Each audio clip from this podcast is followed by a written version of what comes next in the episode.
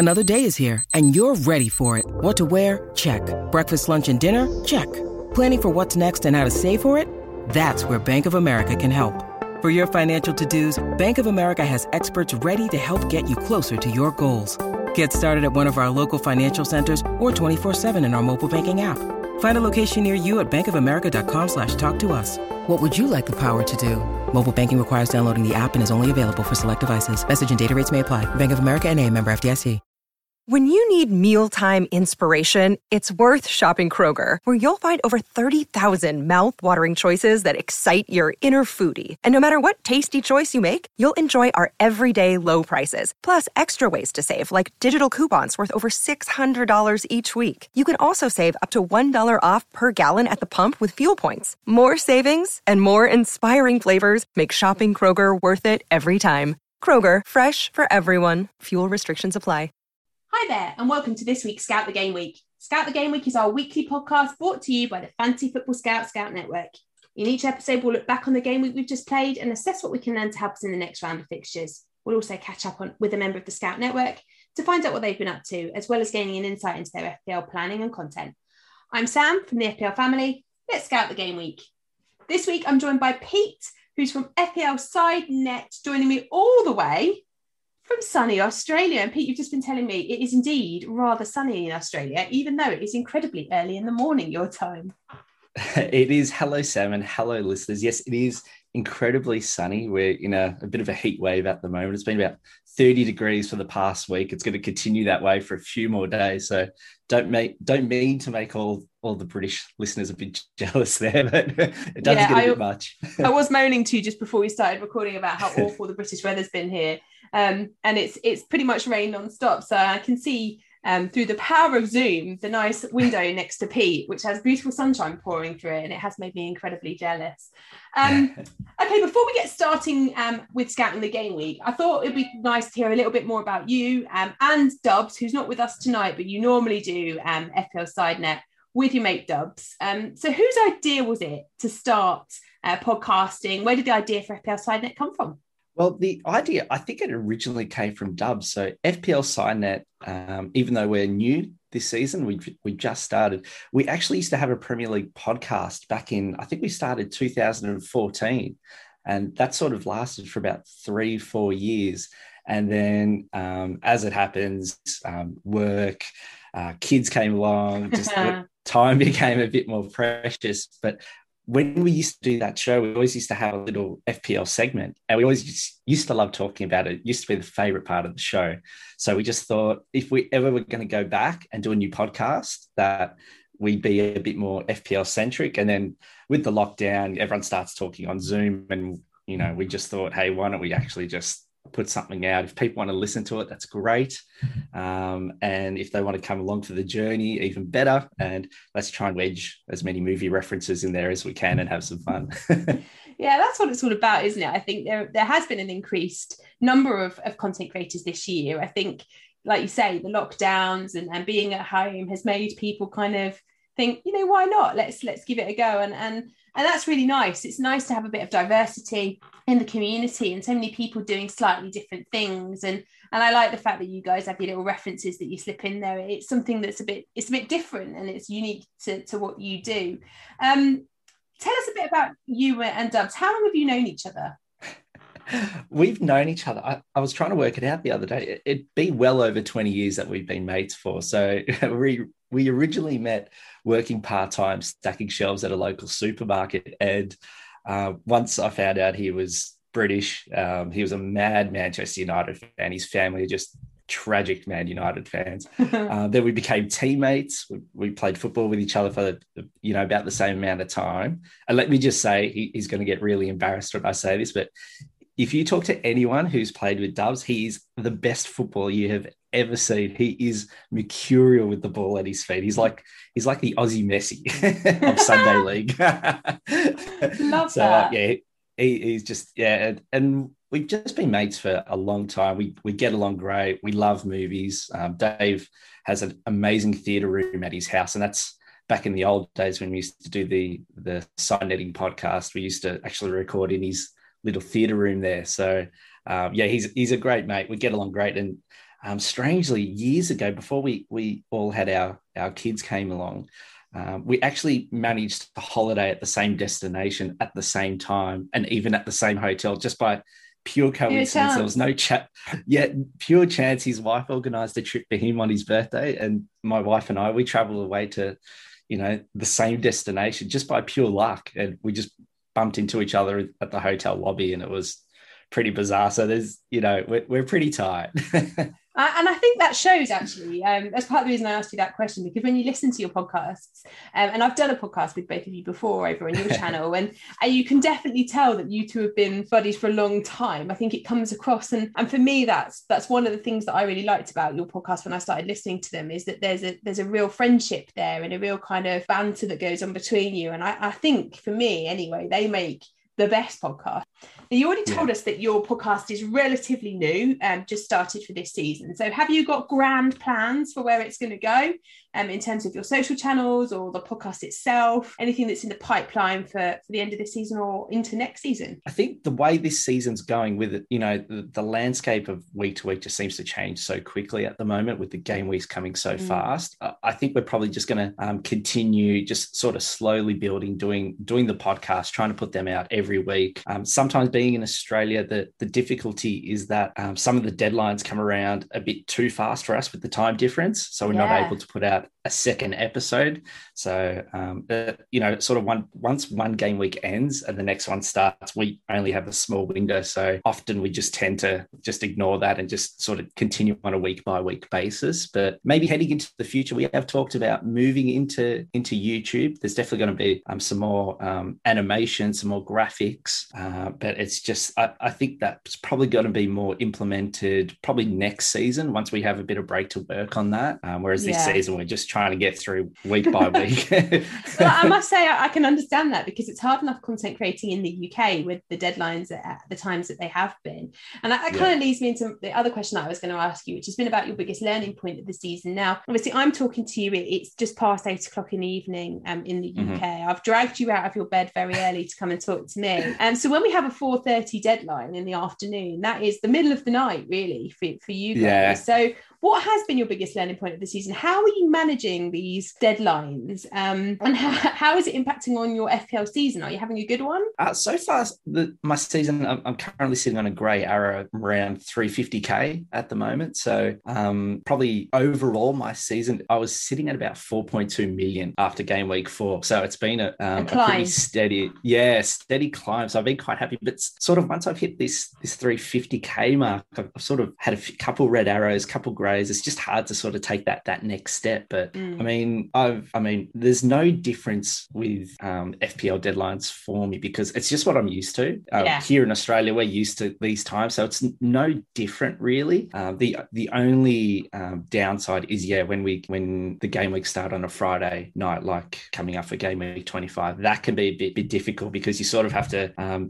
go to bed on a Friday night here, lock your team in, and then just hope that there's nothing bad that happens in that that small window where you can get some sleep. Yeah, because actually, that you know, there have been some late uh, press conferences in terms of the the deadlines. Like some of the press conferences have happened relatively close to, to deadlines this season, um, and you know, in the UK, obviously, we generally get a bit of time to react, at yeah. least some time to react. But of course, when you are on the other side of the world, that must be must be a challenge. Okay, so now we know a bit more about you um, and FPL Sidenet. Let's get into scouting the game week. So, Pete, we were recording this on Wednesday evening. Um, that means we are, well, we have just seen the end of the Burnley and Fulham game. Uh, that finished one all. We were both a little bit disappointed by that, I think, weren't we? Because we both had Pope between the sticks.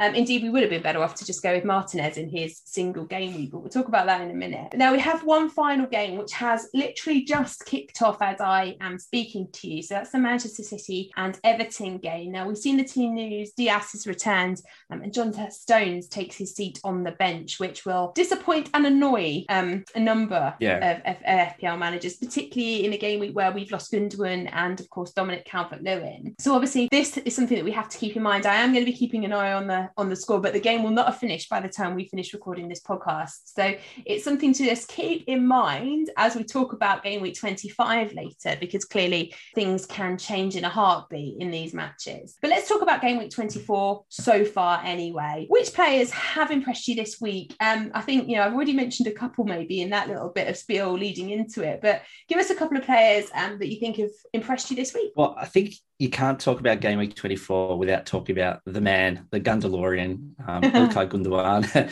I mean, 19 points, which is most, well, it is. It's actually just going to be one single game for him in the double game week. His improvement this season, I mean, well, really, since the turn of the year, has just been incredible. I don't think we've seen an improvement in a player like this, such a, you know, a, a rise in standards yeah. and goals, and just sort of a, a player just going from a really good footballer to then transition transitioning into a really good FPL asset. There's a big difference in that. Yes. There's, a, there's a lot of good footballers out there, but sometimes they're not the best for FPL. And um, Ilkay has always been one of those players. He's always looked great. He's technically he's brilliant. He does get the odd goal here and there. Mm. Usually tends to get them in Europe, I find. But this season, since Pep started playing him as a number eight, and it first popped up on my radar when City went to Chelsea and were really good there. And they talked after that game that Gundogan's now going to be playing as a number eight, going to be pushing a bit more forward. And since then, he's just gone from strength to strength. And you know, if his returns are equal of a 12 million player at the moment, not someone who's half five. Yeah, it's amazing, really, isn't it? Because I, I think for me, he's somebody that, yeah, like you say, you always watch him and think you're a really talented footballer, but he's never one that's entered the FPL conversation at all in seasons gone by. You know, generally might get five, six returns over the course of the season, yeah. but he's on for, you know, being up there with a 20, 20 goal season if he continues in the way that he is right now. Um, he seems to, for me, have stepped up since David Silva left Manchester City, and he's taken that role and made it his own. And and actually, when you watch Man City without him now, they don't look quite the same. And and and I think he is he was so impressive, so impressive um, against Spurs on on Saturday, and that's coming from me. I'm a Spurs fan. Um, he was massively impressive, um, and I was disappointed. He was my captain. I'm I'm disappointed to see him miss out on the second game. But the comments from Pep suggest that actually he will be fine for game week 25. Yep. This is just precautionary. There isn't really any need need to risk Gundogan um, in in this game against Everton this evening. They have plenty of others, um, and we've got some key players back on the bench as well for Man City this evening, which we can talk about when we talk about game week 25. So I think, you know, as a Gundogan owner, I'm delighted, obviously, uh, with the points that he's provided, but I don't think we need to be too worried about him moving forward into, into game week 25 and beyond. I think we're, we're likely to see him back. Uh, while we're talking about injuries, of course, Antonio um, missed yeah. the West Ham game on Monday evening. Now, again, David Moyes sort of uh, slightly more vague than Pep about um, the re- potential return for Antonio. He was flagged as uh, fatigue, but he does seem to be a little bit more than that. Um, he yeah. was saying he's hopeful that he might be available for game week 25. Are you an Antonio owner or did you have him going into this week? I was an Antonio owner. So I've had him since double game week 19, where he, he delivered great there. Um, kept him in my side with that Sheffield United game because, yeah, it was very grey, the comments heading into, into this game week that, you know, he may be right. We're just giving him some time. He's on the training pitch. And then unfortunately, when I didn't see his name, name on the yeah. team sheet, there was a little bit disappointing that that really hurt my rank this week, not having any West Ham assets because he was the only one, unfortunately yeah. for me. But um, and still, the comments leading up to, to their game on Sunday are still very vague as well. There's there's no definite yes or no. It's a no. maybe. Let's wait and see. Which you know, it's frustrating for Antonio owners. Yeah, I mean, I, I like you. I own Antonio. I played him this week um, in the hope that he would play against Sheffield United. I did ponder on taking him out, but it's very hard to take out a player ahead of a game against Sheffield United. So I held him, um, thinking, oh, it'll be okay because if he doesn't play, then Dominic Calvert Lewin can come off my bench, um, obviously for the second part of this double game week. But of course, that didn't manifest itself either. So I have the delightful um, situation where Stuart Dallas is going to appear on my pitch with minus one. Um, so Antonio is in my bad books, as is um, David Moyes, because I, I, kind of I'm still not sure really what I'm going to do about Antonio. Maybe we can we can hit on him later and terms of transfers and whether he's somebody that's on our, our hit list. But anyone else that impressed you in game week 24 so far? Yeah, I mean, you mentioned him at the top of the show, Emi Martinez. That mm. goalkeeping display the other day against Brighton was just superb. I, probably you'd have to say that Emi Martinez this season should probably be player of the season for his mm. impact at Villa and what he's done for that side. We've seen that, you know, teams, great teams are built on defenses. And what he's added to Aston Villa this season, he, he's made them so so sturdy. There's been many times where Villa probably haven't deserved to get a point or a win, No, and he's right. he's kept them in those games. The amount of points he's just won solely himself is pretty amazing. And even after that performance, he was so disappointed after that game. You heard his comments and the comments from Dean Smith that they weren't happy with that performance. They were very No. disappointed. They're they're targeting European football for next season, and, and they saw that as a as an opportunity to to make some more ground on, on that quest. And um, yeah, he, he's. I mean, I've got him sitting on the bench as well. Unfortunately, Oh. to, I mean, watching. I mean, I was so happy watching him play the other day because how often do you see a goalkeeper make nine saves in a game? No, I mean it never happens, does it? It's interesting because I I did the FPL show last week and um, with Az, who is a massive Brighton fan, and we we sat in the the green room and I said to him, I think this game has got nil nil written all over it because the Brighton defense are rock rock solid right now, um, and Emi Martinez is in the form of his life. I can't believe um, the transformation in him. He was good when he played at the back end of last season for, for Arsenal um, and was unlucky, I thought, to lose his place again to Leno when Leno returned. But it's almost like Martinez has gone, hang on a minute, you've left me on the bench all these years. Here's what I can do. Um, He's making he up for lost time. Oh, 100%. And he's so impressive. I mean, in that game on, on the weekend, Brighton had 26 shots. Um, and like you mentioned already, he made nine saves, outscored um, anybody that we've seen in a very, very long time in goal. I think it was De Gea that was the last player to score, um, last goalkeeper to score anything like that um, in a single game week. He is just the man of the moment right now. But their fixtures actually aren't hugely great moving forward, um, Aston Villa, because so Martinez is, is probably my biggest regret, if I'm honest, of the last, goodness, 20 weeks, probably. Um, I I took maybe not quite that long, but when I played my first wild card, I bought in Martinez and I had him alongside um, McCarthy. And you know, it, for a couple of weeks they were both there, and then I needed some money, and I can't, I can't remember what I was going to do, bringing KDB, I think. And so it came back down to a straight choice between, well, do I keep Martinez or, or do I keep McCarthy? And at that point, Southampton were playing incredibly well as well. He was keeping a number of clean sheets, but he was also slightly cheaper. So I thought, well, I get more money back if I sell Martinez, which is what I did. And at the time, I didn't really regret it. And it took a few weeks to regret it. But actually, at this point of the season, it's almost been one of those predicaments where every week I look at my FPL team and I go, "Oh, I really should just bring in Martinez, shouldn't I? But there's always something else to do. And making Yeah. a goalkeeper change just doesn't feel compelling when I've got playing, I've got two playing keepers at the moment in McCarthy and, and Nick Pope. So I'm always kind of looking at it thinking, do I really need to make that change right now? Like, can I leave it? And then I look at the Aston Villa um, fixtures, um, and they're not exactly the easiest um, over the next few weeks. Um, and that does, in, in some ways, it does kind of make me question, you know, should I bring him in or is there somebody else that I should target instead? Because they, so this weekend, um, they have Leicester, then they have Leeds, who we know what they can be like when it comes to Yeah. scoring goals. After that, they have Wolves, then a nice fixture against Newcastle, um, and followed by Fulham. Then it's Liverpool, Man City. So they're mixed, aren't they? It's a mixed Yeah. bag. But equally, with his form, is it just one of those things, do you think? Should we all just get on the Martinez bandwagon and be done with it? Because, of course, couple into this that there's going to be some double game weeks coming for them too. Yeah, well, I think at, currently as it stands, he's sort of sitting at around the 35% ownership mark. And I think with Villa's sort of double, quadruple, um, bazillion games that they've got coming up soon, his ownership's only going to go up because managers Yeah. are going to be going, yep, I'll, I'll get him in. He's going to play two games every week for the next six weeks. Um, so I- think he is almost, you, don't worry about Martinez when it comes to the opposition. He, because you, you're going to bank the two points that he's going to play. Most likely, if, if it's a, even in losses this season, he still managed to pick up bonus points and save points. So sometimes you, you're looking at almost a minimum of three, four points from Martinez anyway. And then if they keep a clean sheet, usually those bonus points bumps up to, to two or even three. So, I mean, barring injury, I, I really can't see him coming out of my side anytime No, soon. But like like you gonna- mentioned before, I was going to say um, earlier on in the season, I did a, a, a rookie error. I made the the early wild card after game week two or three. Um, sat down, got out my pen and paper, looked at Matt Ryan for Brighton.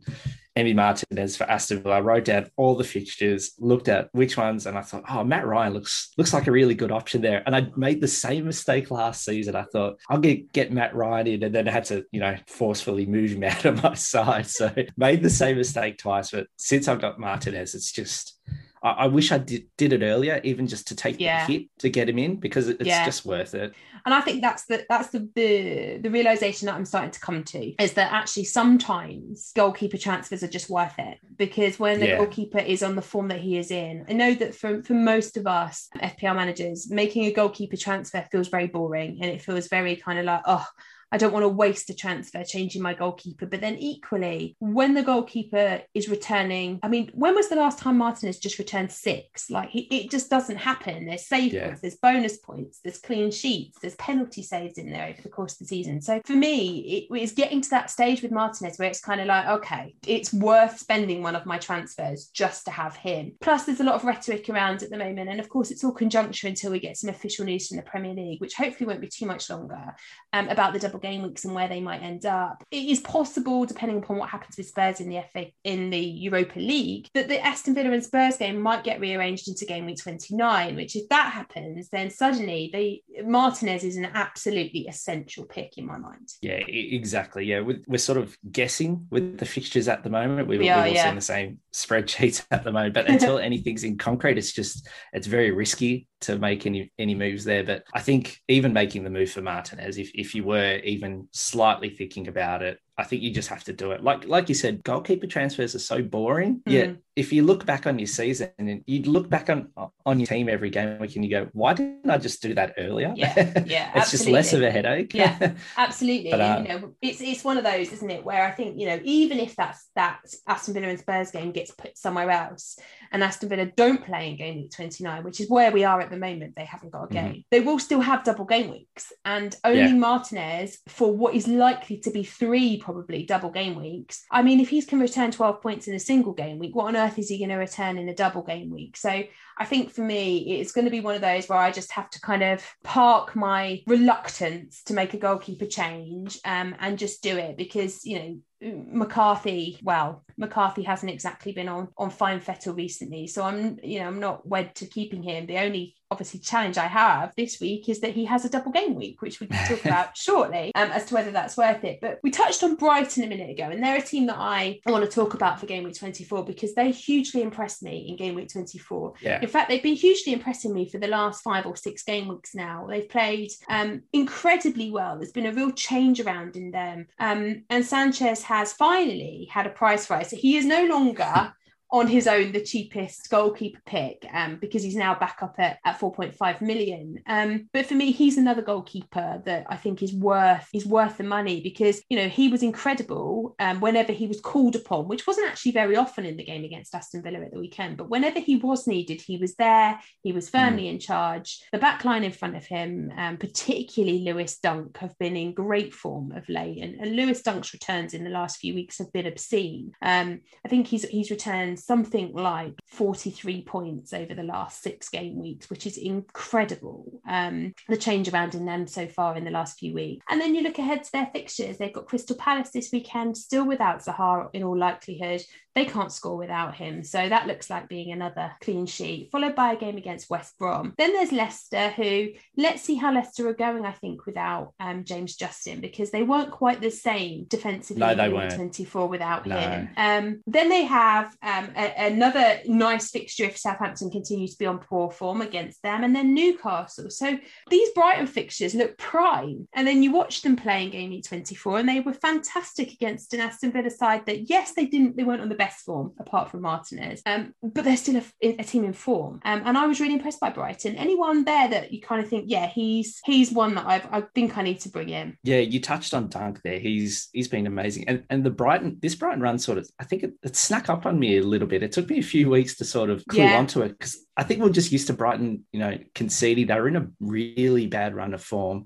But since Potter's sort of stopped rotating the side as much, they're more settled. And I, th- I think, yeah, you touched on on Sanchez there. Um, since he sort of took Matt Ryan's place, he's really made it his own. And uh, I mean, even earlier in the season, in that in that cameo, the first time he, he played, I think it was against Spurs. Really, it was yeah, early it was. on in the season, and he looked great. I mean, he, He lost did. his, his spot straight away back to, to Matt Ryan, but eventually made it back. But yeah, four point five million. And if you're not a Martinez owner, who you know you're sort of banking on that that game week twenty nine place as well in the in the future. Brighton playing game week twenty nine. exactly. Um, he- he's a really good option there, and yeah, defensively they they look really sound. Um, you know, even Ben White, if, if you can't, you know, maybe stretch your budget out to the four point nine million for Lewis Dunk, even Ben White, he's only four point four million, only you know one point eight percent ownership. Um, but I mean, even even Lewis Dunk is is quite relatively unowned. He's only at four point three percent. I I sort of think that ownership scale is going to grow over the next few weeks as Brighton continue to improve. But you know, five clean sheets in their last six games, unbeaten in all six. They they looked really good. But I mean, sort of from an attacking point of view, it's it's a really hard to pinpoint an exact Brighton player because yeah. you know, one week Trossard might might pop up with the goal, but then he might go quiet for three or four, and then you know, Maupay is Maupay. He- it, it's really hard to sort of you, you almost need to commit to, to Maupay for about five game weeks to, to get a decent return. Um, a player that's caught my eye, even though he hasn't got an attacking return, is Alexis McAllister, the the Yeah. half Scottish Argentinian player. Um, more so that the fact that his name is Alexis McAllister, and it, quite funnily, he's got two brothers, um, which is you know their names are Francis and Kevin. Kevin McAllister from the Home Alone movies, but I don't know how you have Francis, Kevin, and Alexis. no.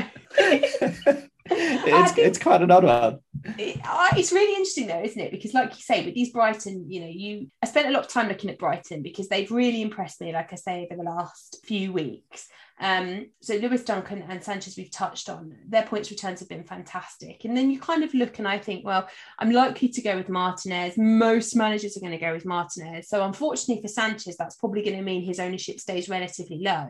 Unless you want to go for doubled up um, and have um, Martinez and Sanchez because you've still got a bench boost chip or, or what have you, then maybe there's potential there. Lewis Dunk, I think, offers you potential in his own right, um, particularly because of how poor Crystal Palace have been since Zaha got injured. But you you then start to look at the Brighton team and you think, okay, well, what what were they like in 24 going forward? So when you look at the, the underlying stats for game week 24, Adam Lallana was joint top across the game week um, after Sunday's fixtures for chances created. Only Luke Shaw matched him on that. Uh, Gross and Veltman were in the top five for crosses in game week 24. Gross registered 12 and Veltman six. They were second and fourth in that um, table. Five Brighton players were in the top 10 for XG underachievers in game week 24, which is the one for me that's big because you know that if they're getting into all the right places, that at some stage that underachiever stat is going to change around and they're going to be in the top for achievers. Um, only Roberto Firmino from Liverpool was able to beat Danny Welbeck in that category, um, including them. McAllister, as you've already mentioned, Trossard was in there too, so it was Maupay and even Dan Burn um, was in there. They were all doing the right things in that game against Aston Villa. It's just that Martinez is also having the time of his life. Um, so I think for me that they are uh, they are ones that I am kind of keeping an eye on. And, and what I like about them is that they are all huge differentials. None of them are Yeah. heavily owned. Um, none of them are, um, are are players that you need to bounce onto straight away. But equally, the next five game weeks look really nice for Brighton. Um, and so if you do decide that actually going with a Brighton player is a nice differential, and at this point in the season, you're going to need some differentials if you want to climb. Um, because Yeah. actually there is we're getting to the stage where you know everyone owns Soucek because or everyone in the FPL community anyway owns the legend that is Thomas Soucek. Most people are now on Gundogan because he's also in that cheaper Man City option bracket.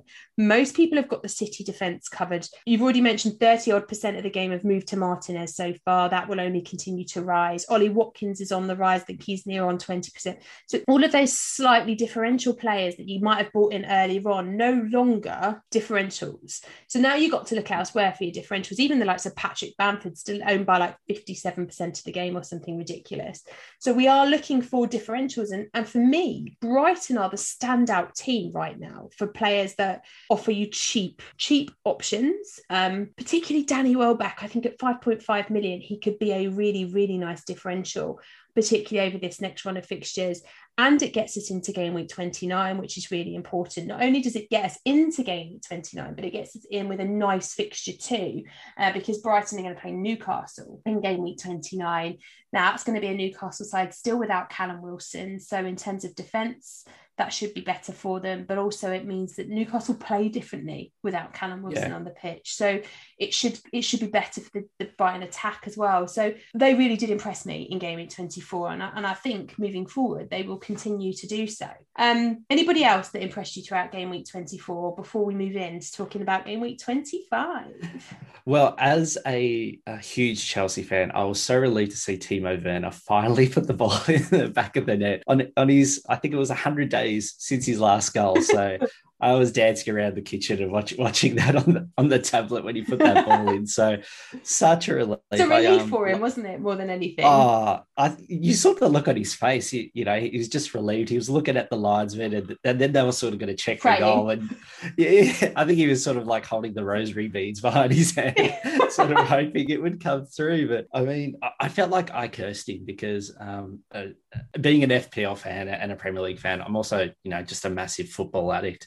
Um, I've got, I think, about 70 football kits in my cupboard here. and I ordered a Timo Werner one just um, towards the end of last year. I thought, oh, he's doing really good. I really love Timo.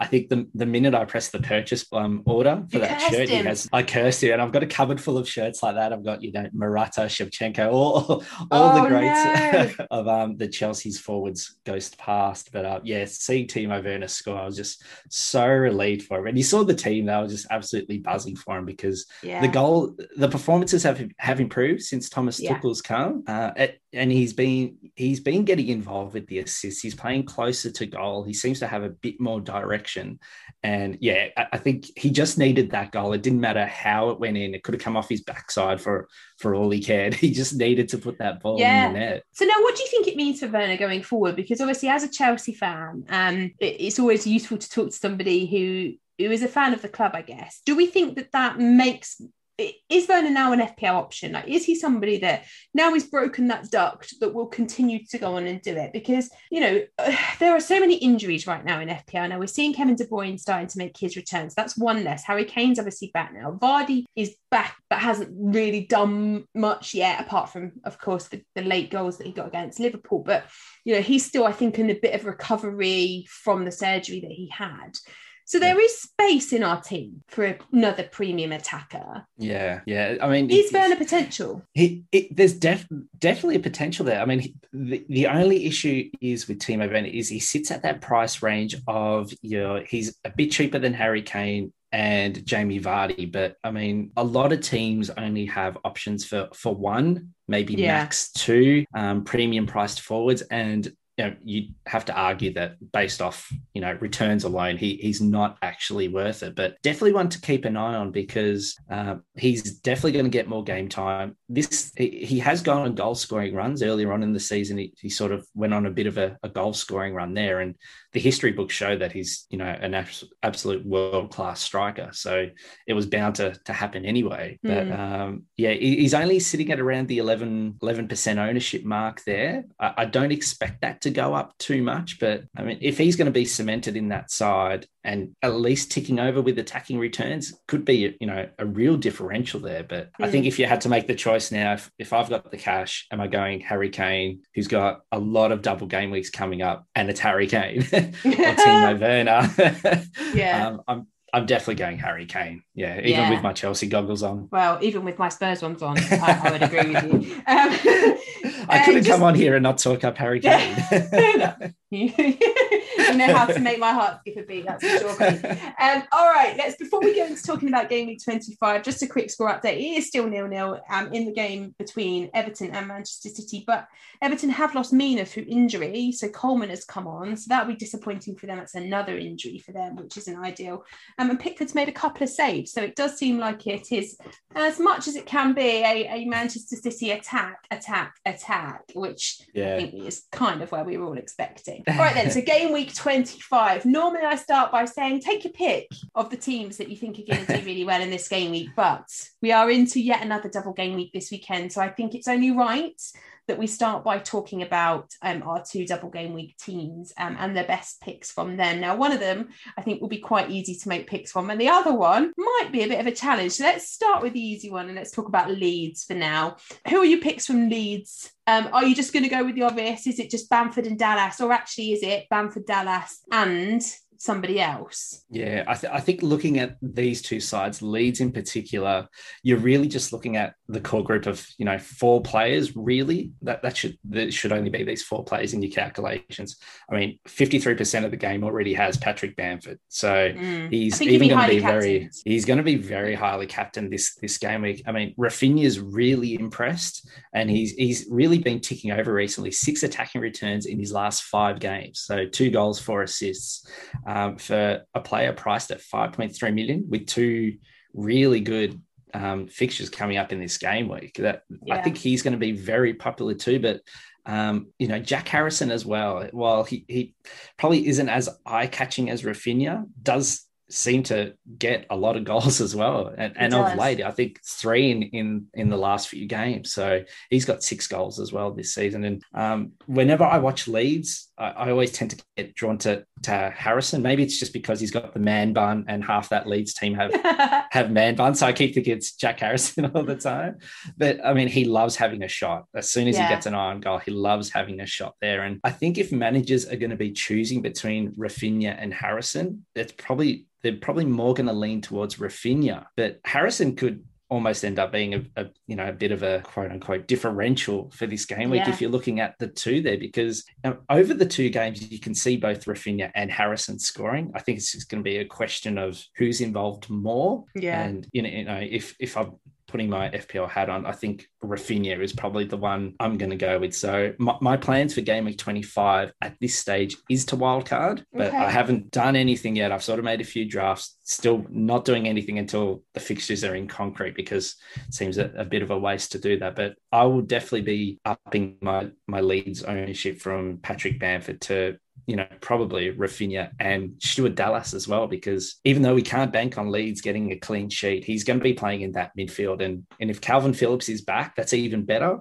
because that's yes. just, just going to allow him to push up the pitch further. And you're not really getting Dallas for any clean sheets, even though he's listed as the defender. If he does, that's amazing. That's, you know, it's an extra few points there that you probably yeah. weren't, weren't counting on. You're getting it for his attacking returns. I think it's it's interesting, isn't it? Because I so I own two. I own Dallas and mm-hmm. I own Bamford, um, and I'm very very happy to own both of those guys. Even with Dallas as minus one for this weekend, um, I still think he's a great option because, like you say, you don't have him for um his clean sheets abilities. You have him for the goals, the assists that come from having him. He's really exciting to watch. Now, yeah, I'm not planning to wildcard until after game week 29 because I have the feeling that well, depending upon what happens with game week 29, if if there is a random Spurs Aston Villa game that goes into game week 29, then actually I can wild card at any point. But if that game doesn't end up in there, I've got very few players that are going to play that week. So I'm going to need to maneuver my team um, to cover myself for that. And that will probably mean I want the wild card on the back to come out of that situation. But I'm also looking at my team thinking Leeds, doubling game week 25, very happy to have both of them but they also play in game week 29. Now, what's then unlikely exactly. to have other game double game weeks in this period of time? Does that matter? You know, they've got some interesting fixtures in there. Obviously, in game week 26, they're going to come up against Martinez, so that's going to be more difficult in terms of goals. But after that, they've got um, West Ham, they've got Chelsea, and then Fulham in, in 29. So it is going to kind of depend, I think, on managers' chip strategies as to what they do with Leeds and how many that they have. Now, before we go on to talk about Southampton, I just have to give you a score update. Manchester City have scored. Um, it is Ooh. Phil Foden with the goal for them. Um, so Phil Foden, Phil Foden with the goal um, for Man City, making it 1 0. I, I'm just going to tell you who got the assist. Um, but I think um, it sounds like, from what I'm I'm reading, it has been coming. It's um it's very much Manchester City's Manchester City's game by the by the sound of it. So uh, no real surprise to see them on the score sheet then. Um, okay, so let's have a chat then about Southampton. There isn't yep. an assist at the moment, so as soon as the assist comes through, I will I'll let you know who it was. Um, much more difficult with Southampton. Yeah. Um, yeah. I have two Southampton players. The only reason I have two Southampton players is because two weeks ago, as I was about to sell them both, the double game week got announced. And I thought, oh, right then, better keep them both. So I kept McCarthy um, at that point when he was going to be Martinez. So again, that, that's a decision that I have to live with myself for a while. Um, but I also kept Kyle Walker Peters, and I was thinking, oh, Kyle Walker Peters, when he makes his return, this is going to be good because that will improve um, McCarthy. It will improve the defence. They're starting to get their players back from injuries, suspensions, all of that malarkey. Um, and then he goes and gets injured again in game 24. And it's like, wow, okay, well, now I have to ta- transfer you out because you're probably not going to start. Well, I'll obviously wait for the press conferences. Um, but I've kind of been bitten by managers David Moyes, Carlo Ancelotti, um, suggesting that their players probably, hopefully, will be okay, and they're not. Um, so he's one that potentially might go. But is there anyone at Southampton? Is Danny Ings worth a punt for this double game week? Given that it's not exactly the easiest double game week ever, because it's Chelsea, who we've already mentioned have been really solid at the back since Tuchel arrived, yeah. um, and it's Leeds, who you know attack with gusto. So are clean sheets likely in those games? I'm not convinced that they are. Are attacking returns likely? Well, I'm not convinced they are against Chelsea, but they are no. probably against Leeds because Leeds do have the tendency to concede um, yep. because they like to attack. Yeah, I, I mean, Danny Ings, we're, we're really, even though they've got the double game week, I think we really just have to focus on the one game against Leeds. The, the form that Southampton's had recently, I don't think we can expect much against um, Chelsea there, especially yeah. if um, it looks like um, is going to be back in goals instead of Kepa. Um, Kepa was very generous with his goalkeeping the last time they played. um, but look, I think if you're taking a punt and if you're sort of if you're using a free hit, definitely go for for Danny Ings this game week because, like you mentioned, Leeds are going to give them so many opportunities to score, and Danny yeah. Ings. He's that type of player. He's just absolute class. He only needs half a chance to put the ball in there, and you saw that against the Wolves the other day. Yeah, yeah. Um, that that um, that sort of cross that came in from Armstrong, that was a really difficult cross to, to connect to. He was in traffic. That was sort of at a, at a weird height where you don't you don't hit it with your foot, yeah. you don't hit it with your head. What do you do? And he just with ease, he just put the ball in there, and that's Danny Ings in a nutshell. He can he can do anything when he's on song. And once Southampton get going, I think he's going to be a really good asset to have. He's only sitting at around 11% at the moment. But look, this the Southampton Leeds game, you could throw up any score, and I could say, yep, I can see that game finishing like that. It could be 1-0 Southampton. It could be four all for all we know. It's it's it could be that type of game with the the way that both teams have been defending recently. But I think Danny Ings is is a very viable option for that Leeds yeah. game. But um, look, uh, other options, you know, you got Stuart Armstrong, who you know did provide the assist for Danny Ings the other day. Looks really yeah. good. Just probably doesn't get the the returns that you're looking for from um, a player there. Um, can I just chime in that Richarlison has had a goal scored. I, I was, wait, I was waiting for you to take a little breath in your in your chat then before saying that is the Manchester City clean sheet gone uh, for Richarlison. Wowzers. Um, yeah, I'm not thrilled about that. I was hoping that Dias, no. as I said to you before we came on, I was like, right, I need a 10 pointer from Dias tonight to hit 100 club doesn't look like that's going to happen. He's going to have to get a couple of goals now. that's it. That's it. But, uh, back to Southampton. Yeah, look, um, James Ward-Prowse, he, he was very popular earlier on in the season, mm. but you're really just banking on James Ward-Prowse for his set piece ability. But I mean, that's all he's offered anyway. And yeah. he's he's got five goals this season. Vestergaard's back. So we know that Vestergaard's an absolute beast in the box when it comes to set pieces. And um, no surprise there. I think I, I saw James Ward Prowse has taken over 90 corner kicks this season. so there's definitely going to be some some options there for him there. And I think I, I saw the the stat that um, that Southampton, I think they're equal second for for set piece um, danger uh, as far as getting attacking returns, and Leeds are sort of ranked one of the worst at set pieces. So if you're really feeling like an absolute wild punt, James Ward-Prowse could could easily pick up some attacking returns there just from set pieces alone. But um, yeah, Minamino, since he's he's come into that Southampton fold, has looked good, but sort of got pulled after about 60 minutes against Wolves the other day. Um, some some potential there for him, but I mean, yeah, we probably haven't seen enough from him yet to, to really go. I think as far as Southampton goes, it's it's Danny Ings or bust for me, especially mm. without Kyle Walker Peters there. If Kyle Walker Peters was playing, I'd be definitely keen, um, yeah. especially with potential of a lot of double game weeks. But yeah. seeing as and he's injured now, that's the difficulty for me is that you know I own Kyle Walker Peters. He's um, unlikely, I think. I'm going to wait for the press conferences to just be doubly sure because there's a potential for a lot of double game weeks.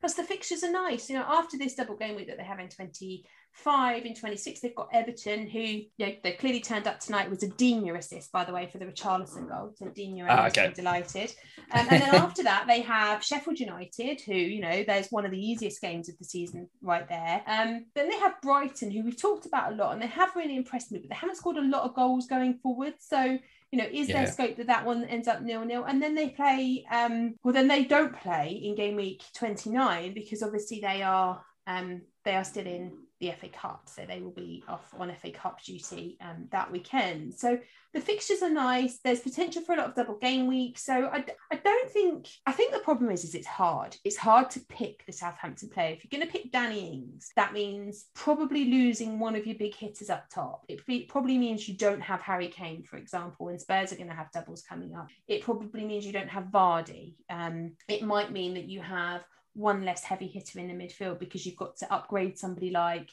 you know, Watkins or um, Antonio, maybe. Now, upgrading Antonio might not feel like such a bad thing given that he is a doubt, um, but it's whether you've got the money in the bank to do that. So I think it's it's tough. I think that's the thing with Southampton is they're not exactly cheap. Danny yeah. cheap. You can invest cheaply in the defence, but do you want to if they're not all there?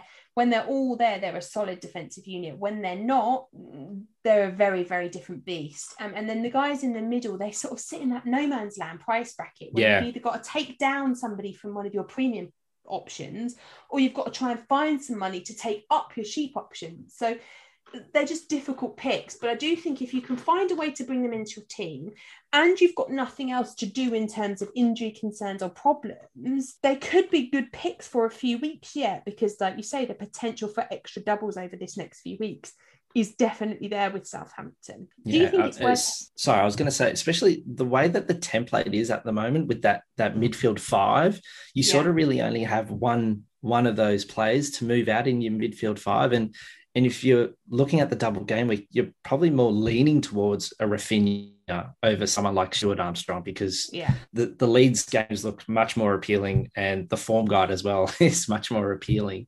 So, yeah. I, I, yeah, as far as Southampton goes, yeah, it could just be Danny Ings, maybe just for a, you know a one week punt if you can team him up with a harry kane that'd be great but if if your budget's a bit tight maybe just having him for the one week moving him on for kane but that said, Kane does have West Ham this week, and he loves playing West Ham. does. and this was Mourinho's first first game in charge last season was um, a trip um, to the London Stadium where Kane, if I remember correctly, played incredibly well. Um, yeah. I think it's difficult. And, and the question I was going to ask you before is is it worth taking a hit? There'll be a lot of managers out there looking at their team for game week 25, probably with Bamford, potentially with Dallas as well, or Raphinha as well. So they might be going into this week's double with one or two double game week players. Is it worth taking a hit for Leeds, for Southampton? Or do we think actually that, you know, because it is a, a small double game week, and because at the moment as we're recording this, we don't have the news about what further doubles might look like, is it actually worth playing this one a bit more conservatively um, and holding those points for maybe a hit yeah. the following week?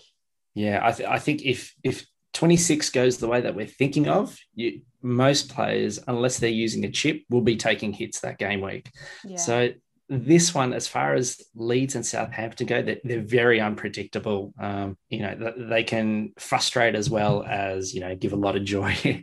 but you know, you'd probably just be using your your one free transfer on one of yeah. these players this week. You could stretch it out to a minus four, take the hit um, there's there's definitely that option there, but I wouldn't go more than than at least one hit because you're really then banking on a lot of returns coming in just one game to make that up. And you know that's that's a, you're looking at at least a, a goal to yeah. come through from one of your players there if, if, you're taking an extra hit to, to get them in. So I think if you're sort of sitting at around two or three players for, for these double fixtures over the lead Southampton teams, I think you're in a pretty good position heading into yeah. 25 and then 26. Okay. Yeah. I mean, I tend to agree with you, to be honest. I think there are some game weeks where you look at it and think, yeah, hit is worth it because these are players that, and potentially if Southampton were in good form, a hit might be worth it for one of their players yeah. right now, given that what we may see of them in the next few weeks. But at the moment, with the way that they've been playing, I think you can, and there is enough other decent fixtures out there and, dif- and decent form from players with good fixtures that I think you can you can survive this week with the single and, and Martin has shown us last weekend that the single game week players, there's always one or two that overperform yep. um, in terms of the double game week is. So I, I, think it's worth keeping an eye on. Um, all right then. So what about a couple of players then uh, from the single game week teams? Is there anyone out, out there that you think they are an absolute must have for this week? Leicester City this season just really continue their charge. They've been really impressive. Yeah. And a lot of managers out there had James Justin, and you know, sadly, yeah, it was so sad to see his season ended. And, you know, he, was looking so good too. Such a great option there. I had him earlier on in the season and then stupidly took him out. But that, that's another story for another day. But I'm looking at Ricardo Pereira. He's a little bit more pricey, but he's sitting at 5.9 million, only 0.4% ownership. And we know now that he's not going to be rotated with James Justin. There's no threat there of him losing his spot. Um, he he's being rested for the Europa League match um, tomorrow, so we know he's definitely going to be right for the weekend. And if Ricardo Pereira can recapture the form that we've seen from him for the last few seasons, it's a it's a no brainer. It's just a matter of when do you start getting these Leicester assets into your side? Because a lot of managers will have, you know, Vardy, Barnes, Maddison, But mm. if they're really looking for that defensive Leicester asset, I think Pereira could be, you know, an absolute steal and and yeah, offer amazing differential potential before the crowd sort of get onto that and get him in. Sometimes you need to take the risk of getting the player in or the point star coming just to sort of get ahead of the curve. And he, I mean, it's sort of a, a, bit of a blessing. His his timing, his return with with James Justin going out, even though there's a bit of a, a price difference there. How do you how do you feel about Pereira? Yeah, so I I had James Justin until mm. Friday, um, and then when the confirmation arrived that obviously it was an, an ACL injury, and I, I felt gutted for him because I genuinely think that he was in contention to be part of the England conversation for the Euros this year. He was playing that well, absolutely. Um, and so I, you know, I'm I'm looking now at a team where I have no Leicester assets because James Justin was was happily covering me because to be honest, he was getting clean sheets, he was getting attacking returns. I never really felt the need. Like I've always thought that Maddison looks like a good option. I like Harvey Barnes. I'm not sold on Vardy because I think if you're going up to premium prices, you just go Kane, particularly with the way the Spurs yep. fixtures are. Um, but I do like the midfield options, and and as you say, I do like the defence. They've been really good.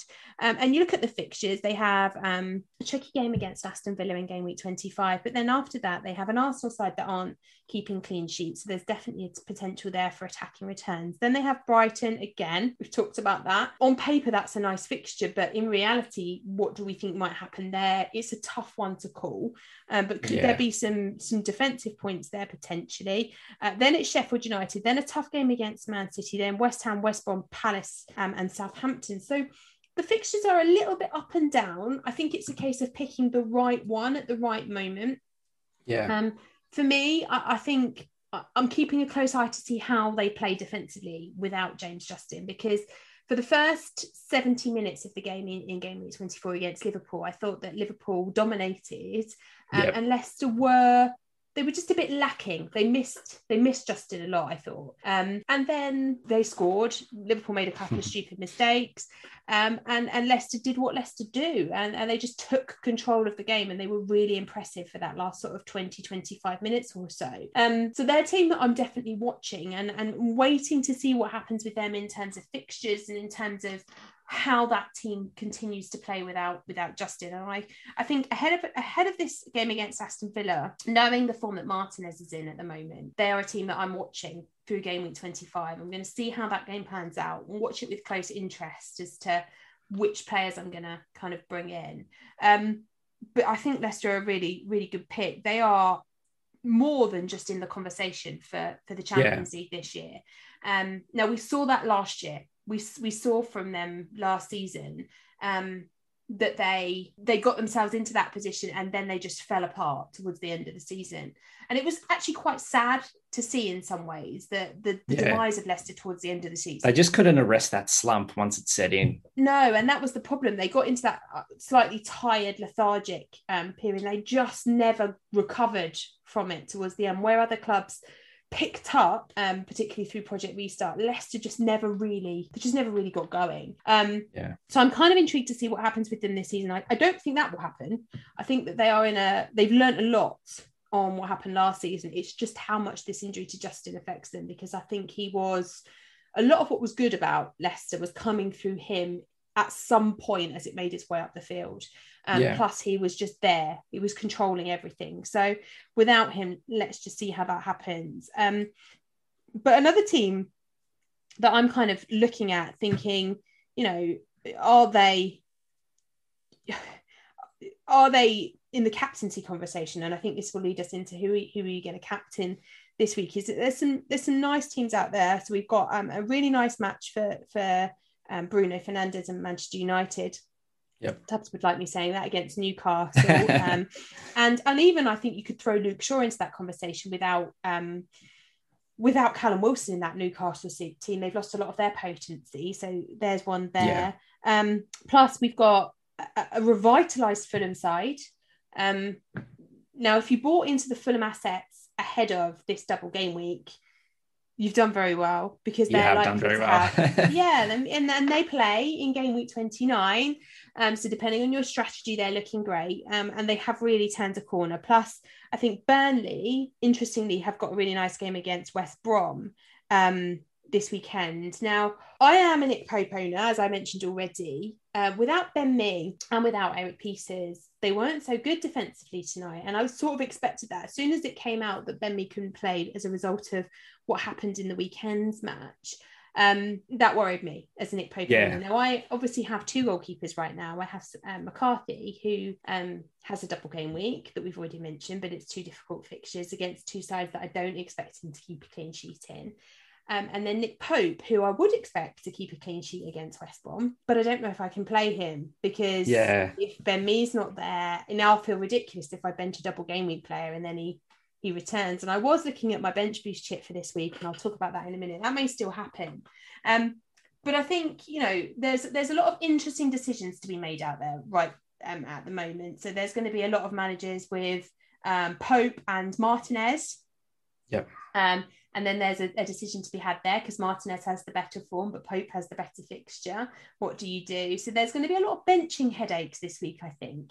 Um, yeah, and when it comes definitely. to captaincy, I suspect that we are going to see a incredibly high number of captain's armbands placed on Bamford. Is that what yeah. you are planning to do?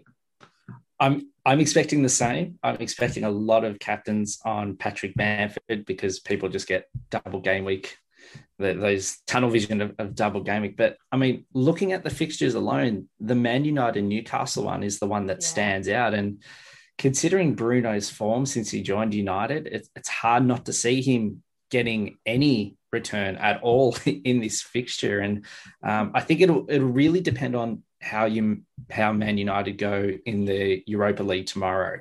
So I'll be keeping a, a keen eye on that side. I know Cavani's been ruled out now for that game. There's going to be no Pogba, um, so is it, it's going to be interesting to see if, if Bruno starts or if he just makes a bit of a cameo.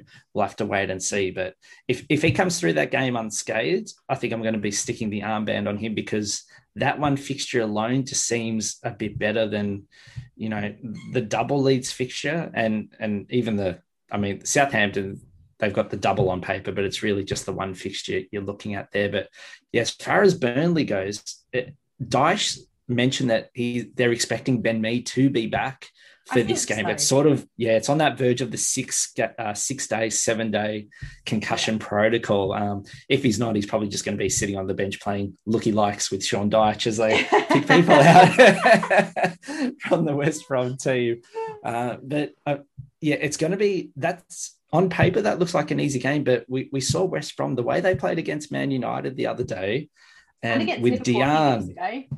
Yeah, exactly. So with Diagne up front, they're just going to be. Diagne should have finished with a hat trick against Man United and yeah. was very unlucky to only come away with one goal. But I mean, they're going to be playing um, textbooks Big Sam football, getting that they the are. ball in the mix. Uh, Diagne's going to be trying to get on the on the end of that, so that's going to be a really tough game. I mean, if we knew for, for sure that Ben Mee was back, I'd probably yeah. go with Pope in goals. Yeah. Um, but yeah, that, that's that's the tough one there. But yeah, as far as captaincy goes, for me, I'd go with Bruno or even a cheeky punt on Harry Kane because he just loves playing. Um, he loves playing West Ham. Two goals, one assist the last time they played earlier on in the season, and I think he's got four goals in his last three against them. So you know what? I'm enjoying this conversation, Pete. It's nice to someone come on and share my love for Harry Kane. Um, I think for me, it's an, the, the, captaincy decision is interesting this week, and it's it's very similar to the captaincy decision I had to make last week. So last week, um, I'm, I'm very superstitious when it comes to FPL and I won't make a transfer on the day of, of the deadline. So I have to make all my decisions the night before a Saturday, yeah. um, a Saturday deadline. So um, on Friday evening, Lee said to me, Who are you the captain this week? And I said, I'm going to go Gundogan. And he said, Why? And I said, Because, and I was very torn. Up until that, up until Friday, I was very torn. It was either going to be Gundogan or it was going to be Bruno. And I was backwards and forwards between the two. And in the end, I, I my head was like, what will you regret more? Will you regret more captaining the informed player in the league, arguably, um, in a double game week? That like, is that going to be a bigger regret if he blanks than if you captain Bruno, who are with a Manchester United side that are a bit up and down at times, and yeah. they're not always the most consistent, although they have been a lot more consistent of late. Um, but he's in a single game week, and I thought if if Gundogan blanks, then I won't regret captaining him because exactly it's a double it's game. A smart decision. One player, and so it was. The, it yeah, it felt like the smart decision. So I kind of look at this week in the same way. Bruno has again got a really really nice fixture. Will I regret captaining him? No, absolutely I wouldn't. But would I regret not captaining Bamford, who is in good form most of the time, well, Leeds are in good form anyway. Whether Bamford has the form is a bit debatable because actually it's Raphinha that's the informed player, but I don't yeah. Um, will I regret if I captain Bamford in a double game week where the fixtures look nice? They look like there's going to be returns for him across those two games. What will I regret more? And I know the answer will be I'll regret not captain Bamford more because at 78 or 58% owned or whatever it is, he is going to be incredibly highly captained this week. Um, yeah. And it will be a huge red arrow if I don't. Now, Bruno will be highly captained as he was this game week, but it won't hurt as much um, not yeah. having captained him. And I, I think for me, sometimes there are captaincy decisions that are worth the risk. Um, and I'll take them happily. But at this point, when I've got a player that is is playing in a really nice double game week and his ownership is as high as it is, I think I'll end up following following the, the rest of the community and I'll probably give Bamford Bamford my armband. Um, how many transfers have you got this week? I was going to uh, chime in too. We also know that Patrick Bamford's going to be captaining himself in FPL yes, as well. Yes, he will. of course, he will. So there's that added himself, incentive there. yeah, exactly, exactly. He wants to win his own mini leagues, doesn't he? Yeah. I mean, he, he, talked about uh, he talked about also how he didn't have Raphinha in his side yet, so maybe he might be bringing him in too and looking for that that sort of one-two partnership. But yeah, it's always great when you hear actual players talk about fantasy football. I still get a bit of a buzz out of that. But, yeah, uh, it's good, isn't it? Yeah. I, I just yeah. wish that, but I wish that Bamford had told us before the game that he was going to captain himself. um, but yeah, I think uh, yeah, it does. It adds a whole nother dimension to the game. Transfers this week, how many have you got and what are you going to do?